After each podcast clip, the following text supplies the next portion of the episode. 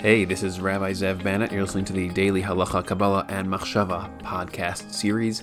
Thanks so much for tuning in and for joining us. If you're enjoying this content, head over to www.yesodblocks.com where you can subscribe and support what it is that we are trying to create, get access to all of the content that we have going on at yesodblocks.com, constantly adding new things there, and the site and platform is growing every day, every week.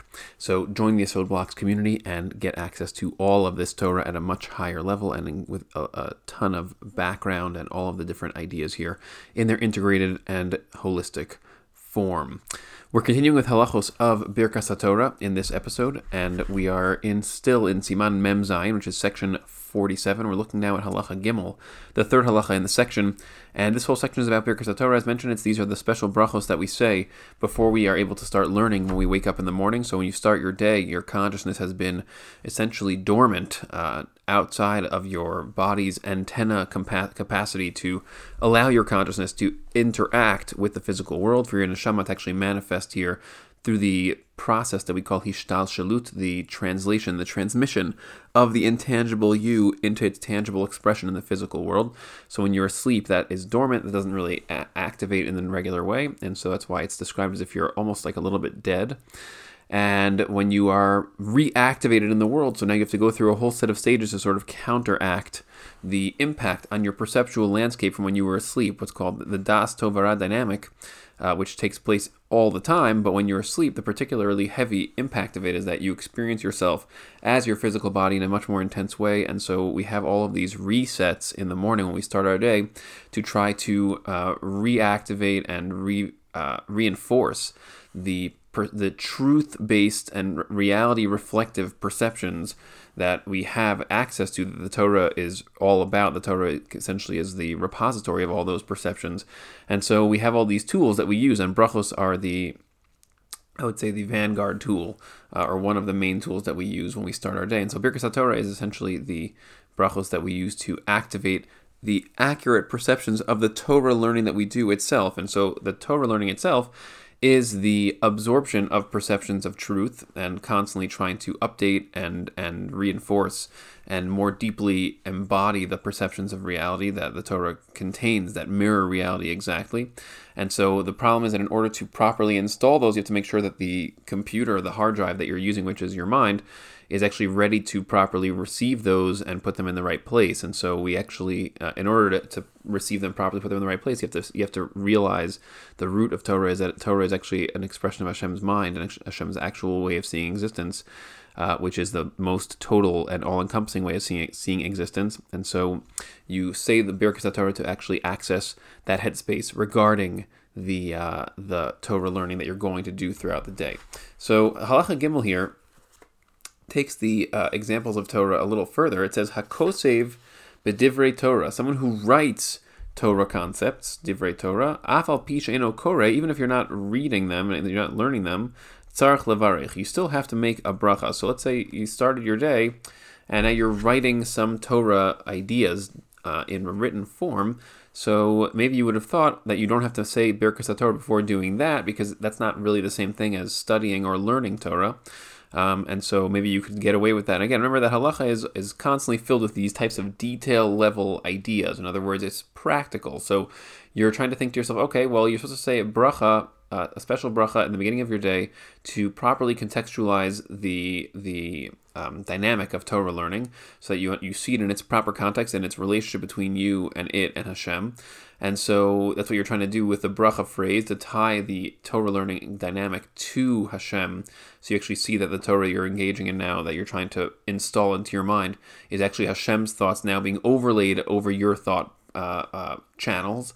And so then the question you have to ask is, well, what if it's a situation where the types of things I'm thinking are a little bit like Torah, but not really Torah? Or what if I'm writing Torah, but not actually thinking Torah? So all these detail level, what often makes halacha feel tedious, because these are like very specific questions. And usually, you know, you encounter an issue like this maybe once every five years. Who knows when exactly you encounter it?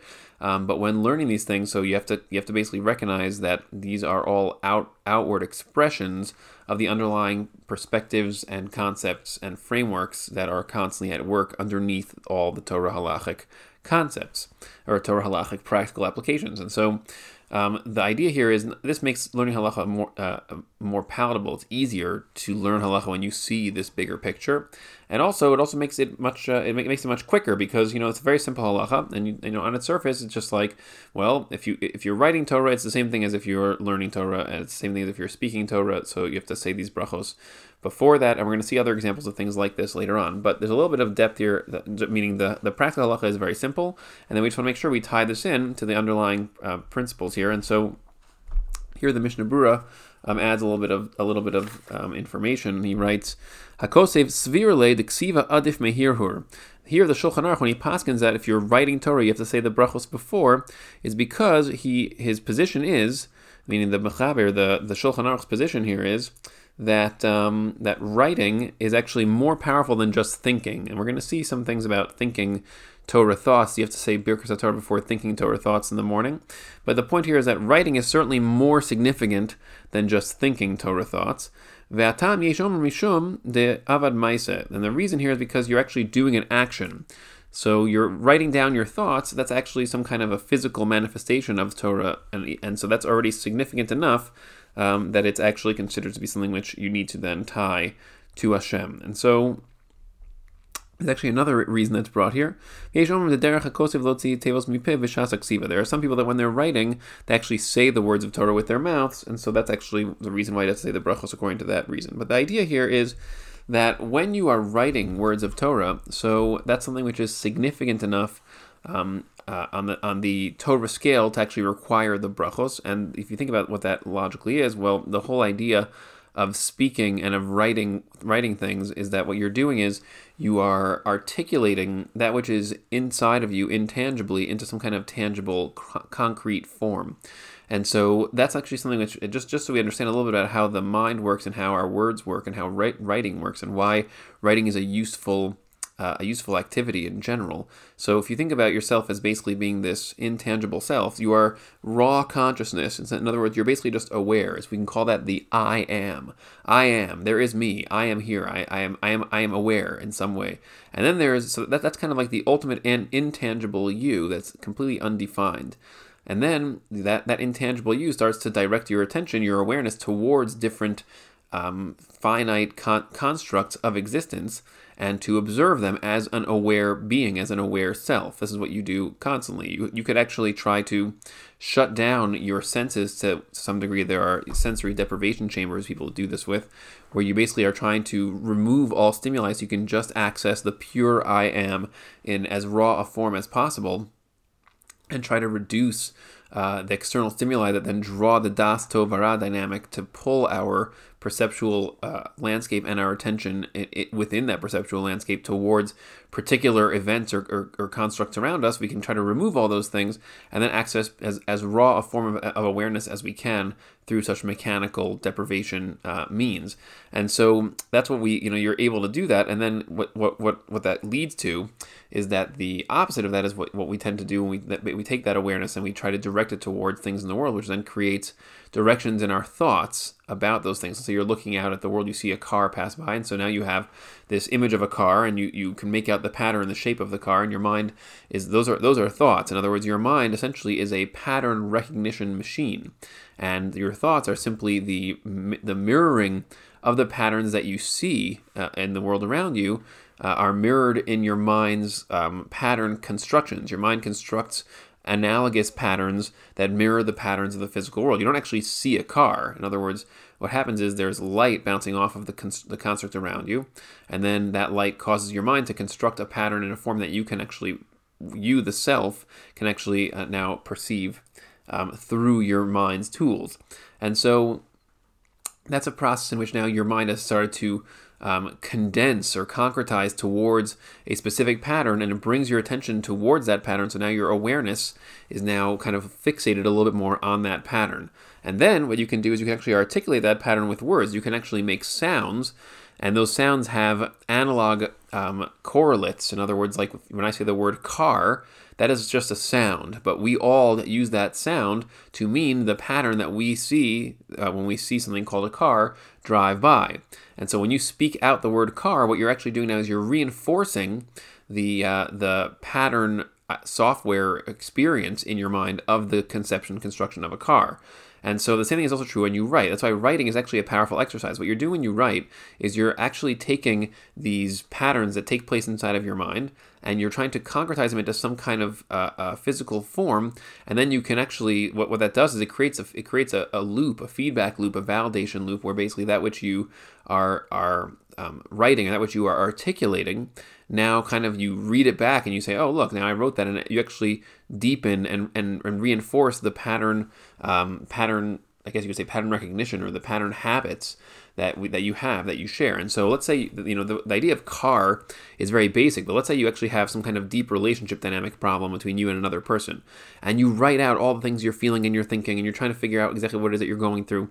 And what you're doing there is you're recognizing patterns, emotional patterns. You're recognizing patterns between you and the other person in terms of your speech patterns and and the relationship dynamics, and and you're trying to get a handle on them because you're experiencing all this complexity inside yourself and these are all again you, the complexity is complexity of dynamics complexity of pattern interaction of different of different dynamics between you and the other person.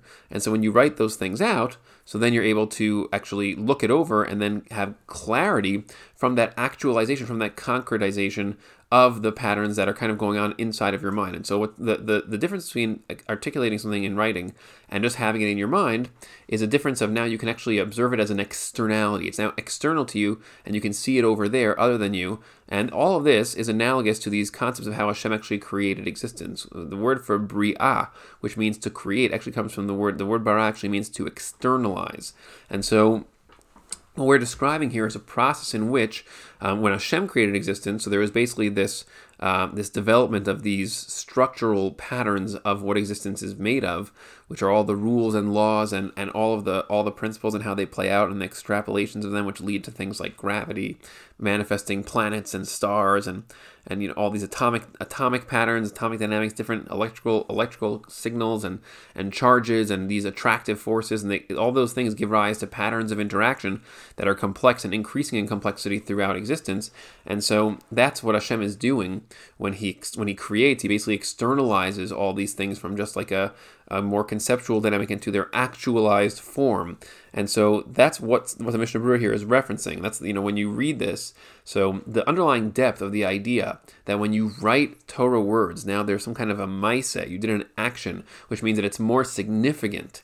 So, and therefore you'd have to make a Birkas Torah before that is because the difference between just thinking thoughts versus writing them out is the difference between the, the intangible, endless self, the neshama that you are, the difference between that just being you know, kind of on its own versus that actually manifesting and actualizing and materializing into the physical world in some form. And what's fascinating about that, uh, and what's profound about that, really, is that when you think about what it is that, that, that we're saying here, so the the neshama that you are is is alien to this place. It's not a physical phenomenon. It's something which is, again, ironically, the most central aspect of being. It's what all relationships revolve around. It's what we're constantly trying to connect to. We want to get close to somebody else. That's what the neshama is. It's the self. It's the consciousness. It's what makes you you and not me and not a tree and not a not a you know not a rock. And so that is the most you that there is. And it's also completely, it's almost like magical because it's not visible. It's not something which you can ever measure. It just it's just you.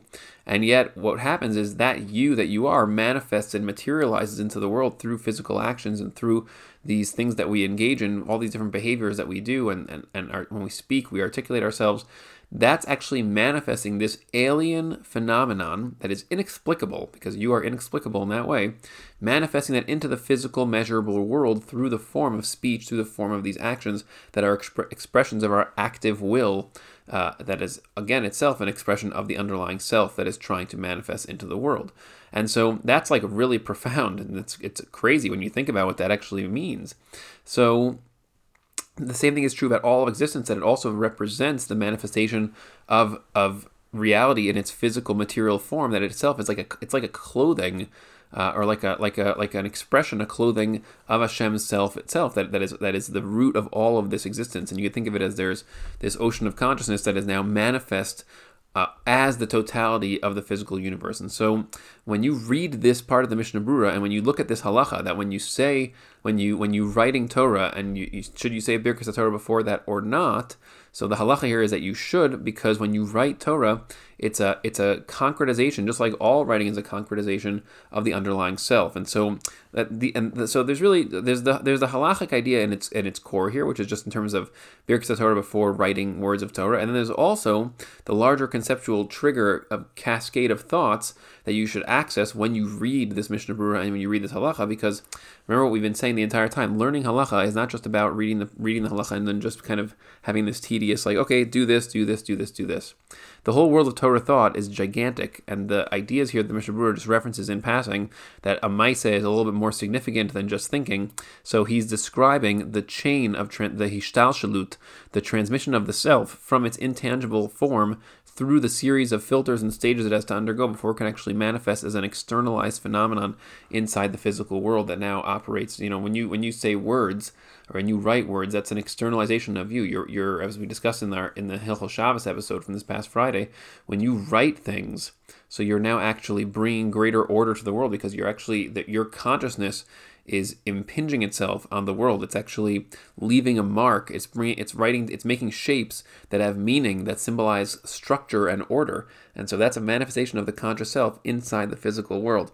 And so that's really what we're seeing. We're seeing this magical alien neshama manifest inside the physical world as a microcosmic ana- analog and correlate to the way that Hashem does that constantly in all things. And so these are the kinds of thoughts that you can access when you read this, this these these lines in the Mishnah Berurah, and that are embedded in this halacha about the concept of writing. And so again, what you want is you want to know all these things. You want to have access to these big picture perspectives and all the different concepts that are all Torah ideas as to the nature of the universe. And when you read a simple halacha about writing, and you realize, wow, writing is not a simple thing; it's a profound activity in which we articulate our inner self into pattern forms, and then we can we can externalize them, and then we can uh, re-encounter them in externalized form, and then reinforce and almost learn from them. We can learn ourselves from ourselves and you write down your thoughts, you then read them, and then you can re encounter your own ideas. And with complex topics that we're struggling with, that is a profoundly useful tool to actually really get more awareness and more, more object, objectivity in the distorted perceptions that we have of ourselves. We can actually clarify those distortions in the Das Tovara landscape uh, framework of perception, we can actually clarify how we really work and who we really are by, by observing our own externalized thoughts in written form. Okay, hope you enjoyed that. Thanks so much again for joining us.